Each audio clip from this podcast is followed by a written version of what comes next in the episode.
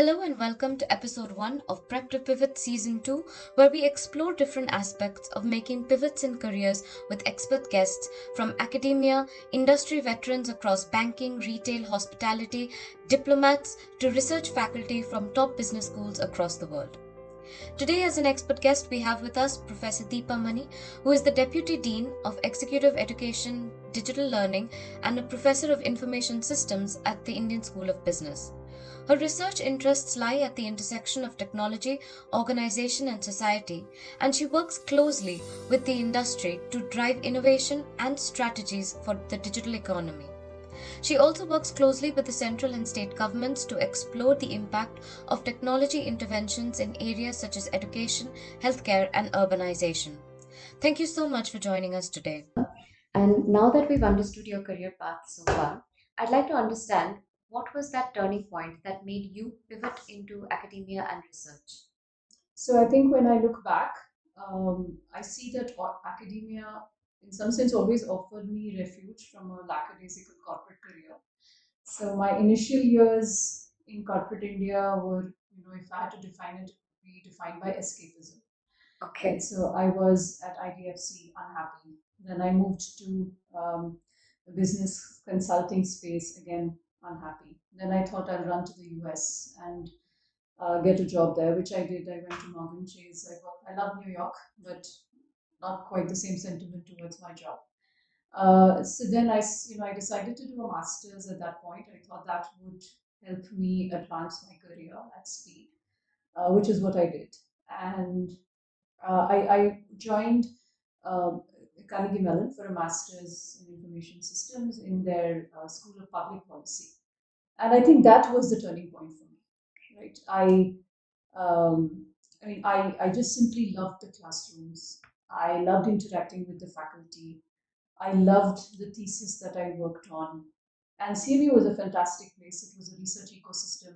Although I was at the School of Public Policy, I could interact with the faculty in computer science, in the Software Engineering Institute, in the business school. And all of those interactions, you know, were just incredibly fulfilling. And I didn't want to leave school. And at the end of school, I did have a choice either to pursue, again, a consulting career uh, in, in Boston Consulting Group or um, at, at, I think at that point, I, I think of myself as an accidental academic. So, you know, I think um, my master's advisor saw something in me at that point that I didn't. He said, you know, the thesis that I'd written was incredible, and he thought I should apply for a PhD program at Heinz and other schools, which I did. And I think um, that led me to find a career that was a perfect fit with who I was. All right, I think so. There's a little mix of serendipity in the answer that you talked about, but uh, I want to understand when you made that decision, what was it about research that excited you the most? So, in general, I think you know the essence of academia and academic research. This is you know through critical reflection at various points in my career. I feel uh, there are the, the essence of academia and academic research is threefold, which appeals a lot to me. The first one is obviously impact, right? So, be it evolutionary research by Joseph Henrich that talks about what drives the success uh, of the human race relative to other uh, species, or be it uh, Kahneman and Tversky's work on the different biases that plague decision making, or research by Fama and French about empirical anomalies in financial markets. I think you know all of these uh, research studies have enabled the search for a better world for all of us to live in right? So, uh, and these are big ideas that I'm talking about, but I think, you know, even in our individual capacities, uh, you know, we all enable that. Like I work closely with industry as well as government uh, to measure the impact of uh, tech interventions, right, such as tablets in classrooms or telemedicine. And then we use those impact assessments to drive policies for the digital economy. So, you know, we worked with NITI to understand the effect of ride sharing on congestion in Delhi that would drive legislation for that space. So impact is a big one for me, which excites me. The potential for impact and the potential to create a better world. That's one. The second is, I think, uh, the second and third are values that I believe academia and academic research espouse. And one of them is intellectual honesty. Right? There is this quote that I love It's often attributed to Aristotle, but I'm not sure if it's uh, if that's the right attribution. But it says that you know um, the hallmark of an educated mind is the ability to entertain a thought without accepting it. And I think um, that for me embraces multiple values of significance reasoned thinking, the ability to separate an opinion or an argument um, or debate from a person, um, and therefore rational pursuit of the truth. And that to me is, you know, excites me. The second value, and therefore the third attribute, is intellectual courage. Right. So this year, for instance, in the U.S. News rankings, um, Columbia University ranked number two, right? Okay. Um, tied with Harvard and uh, I think MIT, and uh, outranked only by Princeton in the undergrad news rankings. And a tenured professor from Columbia's own math department, I forget his, uh, Michael Thaddeus, uh, published a 21 page blistering critique, right, of the rankings and used he acted sleuth, used statistical analysis to essentially cast the supporting data that Columbia might have submitted as, you know, inaccurate, dubious, or even highly okay. misleading. Right? So there, I, I, so, so the image that over time, you know, one has acquired also of, I think, um, uh, researchers and academics that I respect are of gadflies with a core intellectual honesty uh, to face down challenges and absorb criticism, right? And I like that about us. And I also think society needs more gadflies to keep it honest. That's so, absolutely yeah. right. So when you talked about you know driving impact and the rational pursuit, you also talked about the fact that as researchers you solve the big problems. So when you first started as a researcher, what would be something that you found to be more challenging than you expected? so um, the, the, the commitment to intellectual rigor leads to a different bias, right? It leads to a very narrow definition of what it means to be an academic. It could potentially lead to that. So I used to attend these conferences where you know researchers had painstakingly, with great scientific rigor, identified what seemed to me an incredibly intuitive or uninteresting problem. Uh, so I respected their work, but I found it very dissatisfying to be a part of that paradigm. And therefore, I think the big challenge I mean, I came from a strong liberal arts background and I wanted conversations, people, my observations of their behavior, and my interactions with them to also come into the research methods that you know I pursue. In other words, I think to answer your question, the big challenge that I encountered was the uh, flexibility to define what it means to be an academic. That did not come easy. Uh, this obviously, you know, leads to certain biases as well, right? For instance, if you, um, you know, if you believe that there's there's this great paper in Science which says that in in fields where success is attributed to innate talent, uh, or genius, women are underrepresented in those fields because of the stubborn hypothesis that genius is a male trait, right? So therefore, um, it's it's definitely not a female trait and definitely not an attractive female trait. So um, and you know if if you add to that that many evaluations in the field are subjective, right? Because how do you assess talent? How do you assess innate right. So a lot of those are uh, subjective. And in that trough, I, I think so. There were troughs of disillusionment for me that came from that, right? Where you perhaps felt that um, you, you know this in, in some sense you had to work harder uh, or you know uh, things like that. But those were initial troughs of disillusionment. I think you know overall uh, you also find quarters of people you find mentors you find different and you find a support ecosystem that helps you overcome that. Um, and you also in the process um, you know find the space to be yourself and also find the flexibility to define what it means to be an academic and your kind of academic. All right. So one thing which I got from your answer right now is uh, the fact of having an innate trait. So uh, when it comes to research work, what do you think is the most important trait that someone would need to have to not just work in research but also the industry within which you work?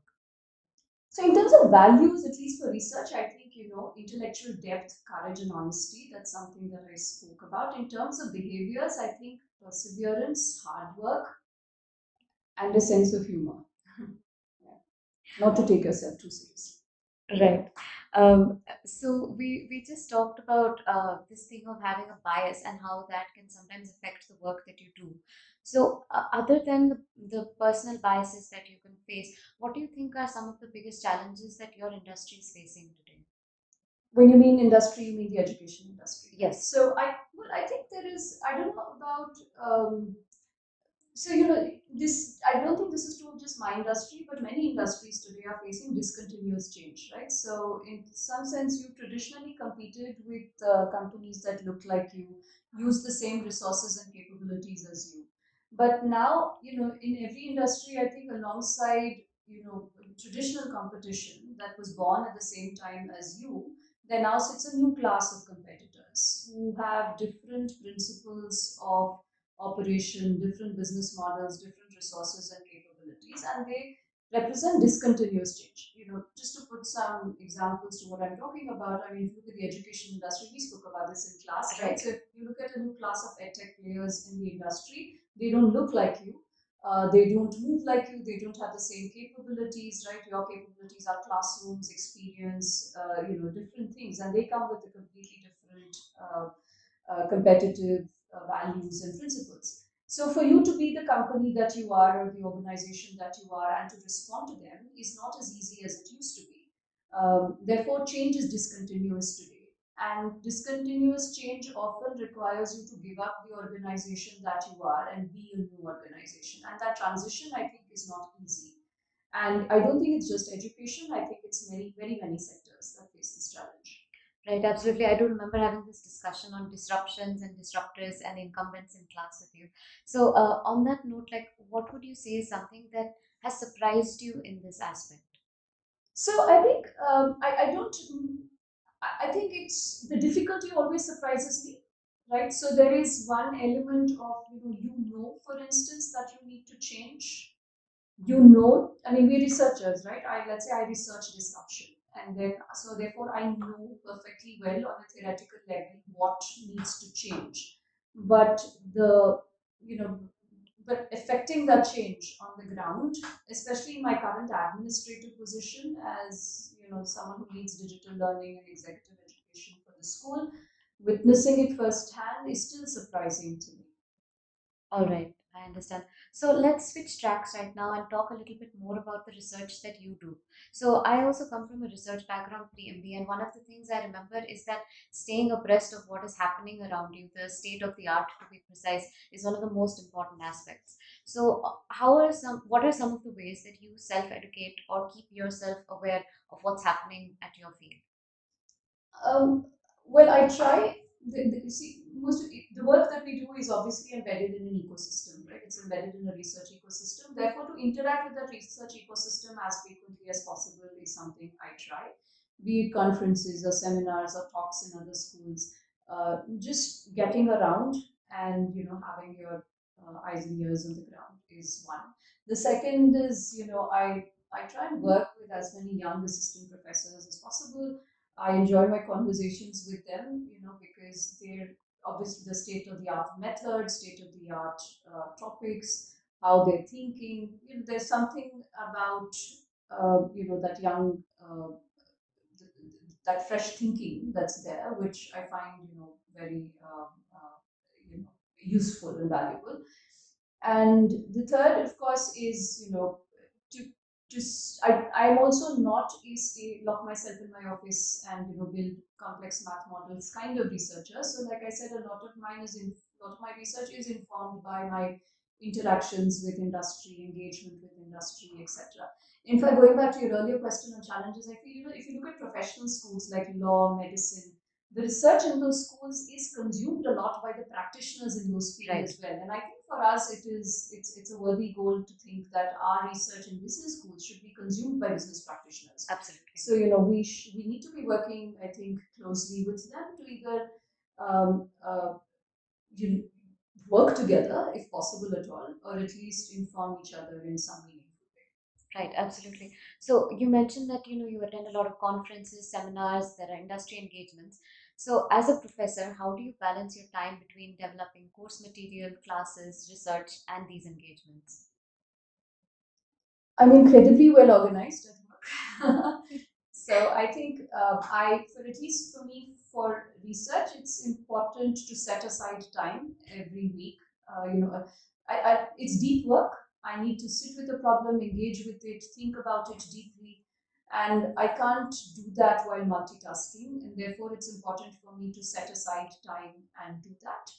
Uh, teaching as much as you may not like to hear is much easier. so, you know, so uh, that's something that I, you know, I, I, I, think I don't have to try very hard to do.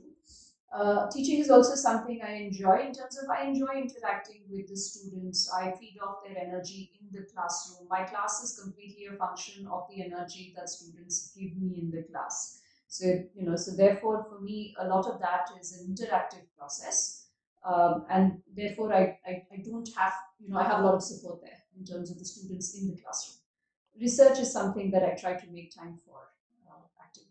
Right. So when you said that you're very organized and when you set aside time for research, how do you um, compartmentalize and sort of switch off the other thousand things that must be running through your head and actually focus on the problem or think and come up with solutions? I think it's a decade of practice. I, you know, so in, in that I uh, I have, I think over time you learn to stop obsessing over things you cannot control and use a degree of surrender to some of these issues comes in. And I think over time I've also perfected the art of separating, um, you know, my attachment to the process from my attachment to the outcome. So therefore I do the best I can with the process and I really don't cut myself off of the outcome. So that's something that I've learned to do over time. Uh, in terms of therefore switching hats is you know work. And i think many people do it in industries and organizations right? You you're not just working on one project. There are multiple projects. You're setting strategy for multiple business units. Sometimes you have to manage the conflicts between these business units. So those uh, you know those are things that i think uh, come to me over time. So uh, keeping in mind that research is a long time a long term game what are some of the character, characteristics that you look for when you're hiring team members and how do you keep your team of researchers motivated i look for motivated researchers when i hire them uh, research is something that you know is not um, it's the, the one thing that excites me about research i talked to you about it from a value uh, perspective right. but from a day-to-day work perspective the ability to set your own agenda the autonomy to drive uh, and select problems that you want to uh, research. Those are all very appealing, right? And therefore, um, you know, I try and look for people who are motivated by that, right? Who select themselves, uh, okay. you know, who are motivated by research problems, what they see around them, what they observe, and therefore that that selection is something that I pick over treatment. So, okay. you know, so I have to do very little. They come in motivated uh, for me, selection and hiring is the, is, is the most important decision that one can make in a team.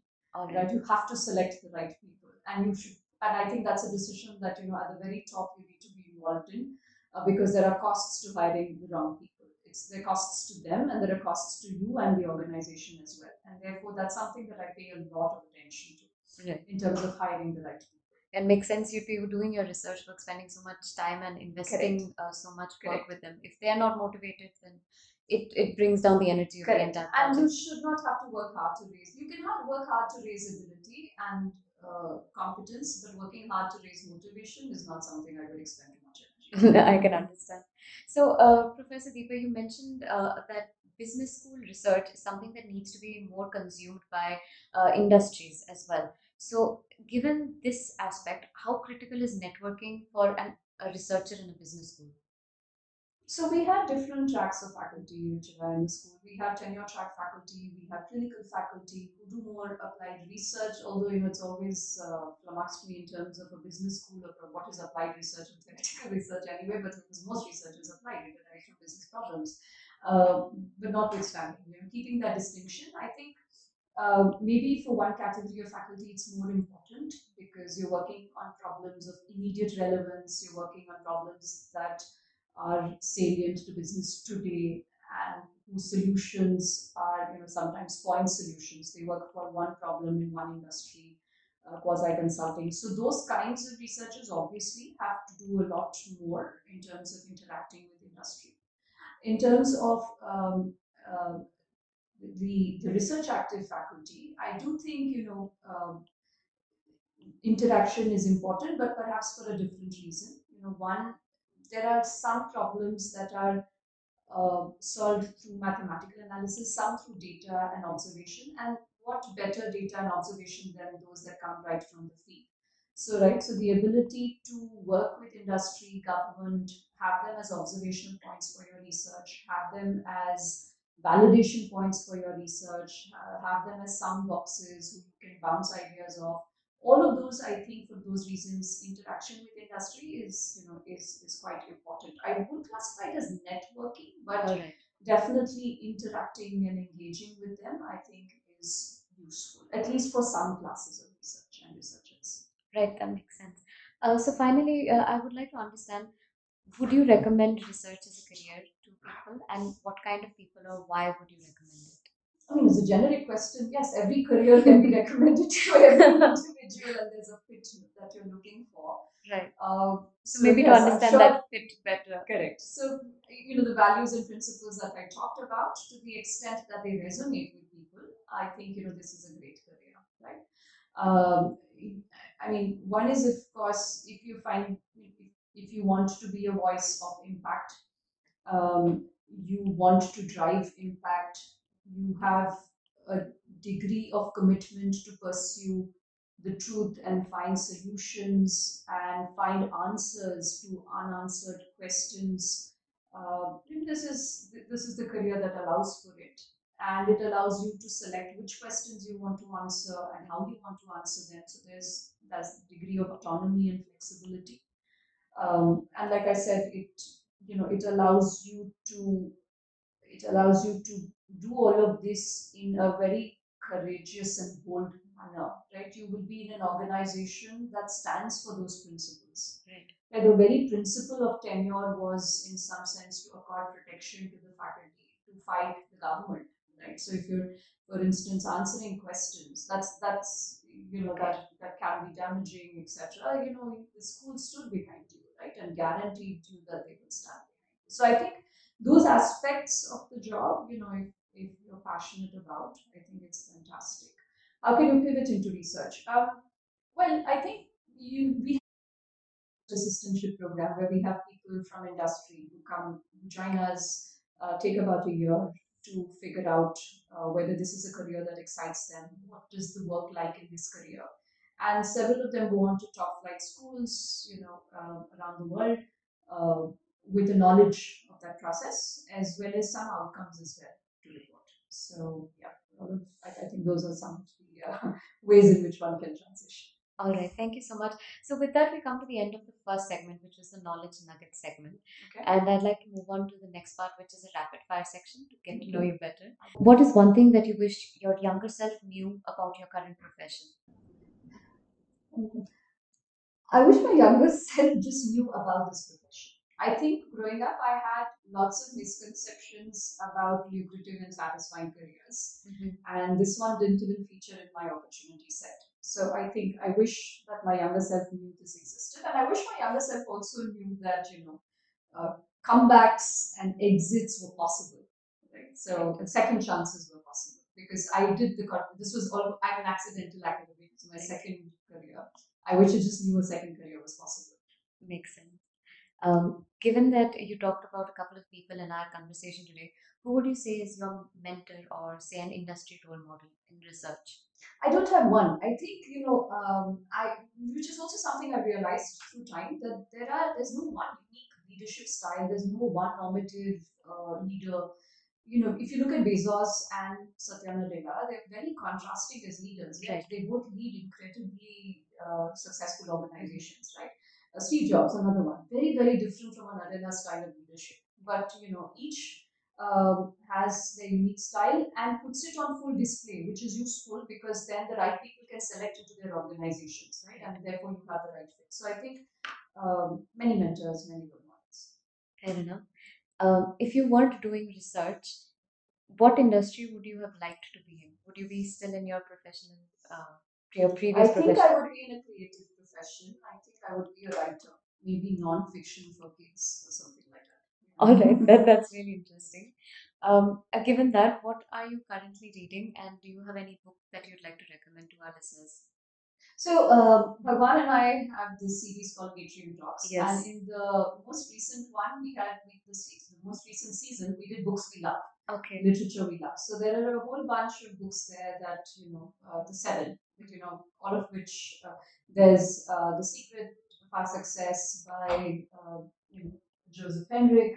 There is uh, another book called Wired by him. There's my absolute favorite author of all times, Christopher Hitchens uh, with arguably a series of essays. There is Hoffman's The Case Against Reality. There's a bunch of books there that we profiled and talked about, every one of which I find incredibly fascinating. All right. So I think I can understand that reading is definitely something you do in your personal time. But other than that, what is one thing that you would say that you do to energize yourself? Just something that you do for yourself. Um, I like solitude, and therefore, a lot of activities that correlate with it, like painting, long walks, um, anything that you know allows me time with myself, is something that I get very little of, and therefore I truly appreciate and value. That makes sense. Well, I think with that, we've come to the end of our rapid fire section, and I'd just like to thank you so much for taking the time out to give our listeners so many inspiring nuggets to take away from today's conversation. Thank you, Richard.